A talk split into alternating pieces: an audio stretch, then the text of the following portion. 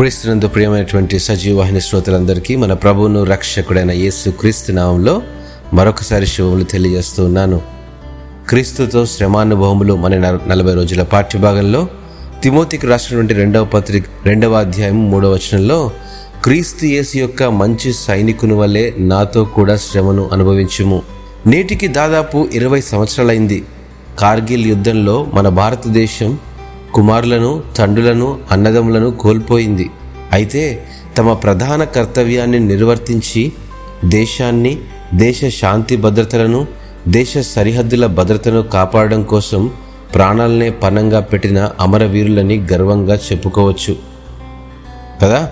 స్వచ్ఛందంగా ఆసక్తి గలవారు మాత్రమే సైనికులుగా శిక్షణ పొందగలుగుతారు. సైనికులు వారి మాతృభూమిని తమ శక్తితో రక్షించడం ద్వారా గౌరవిస్తారు. దేశం కోసం పోరాడేటప్పుడు సైనికుడు కుటుంబాన్ని మర్చిపోతాడు. దేశ గౌరవాన్ని పరిరక్షించడంలో పాల్గొనడం సైనికులకు సంతోషం. దేశం కోసం వారి శ్రమ ఎప్పుడూ ఉన్నతంగా ఉంటుంది.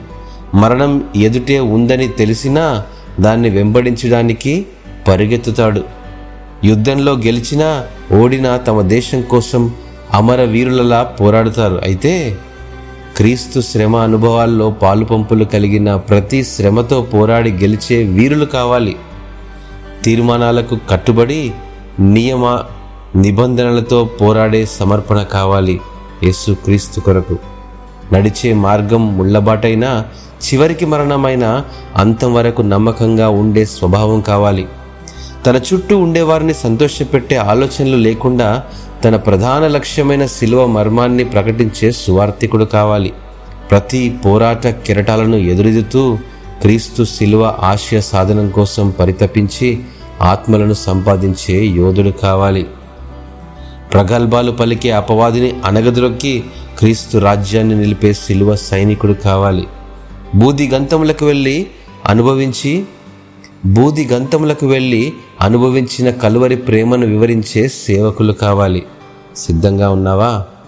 ప్రియ స్నేహితుడా దేవుడు ఈ వాక్యమును ఆశ్రదించుగాక ఆమెన్.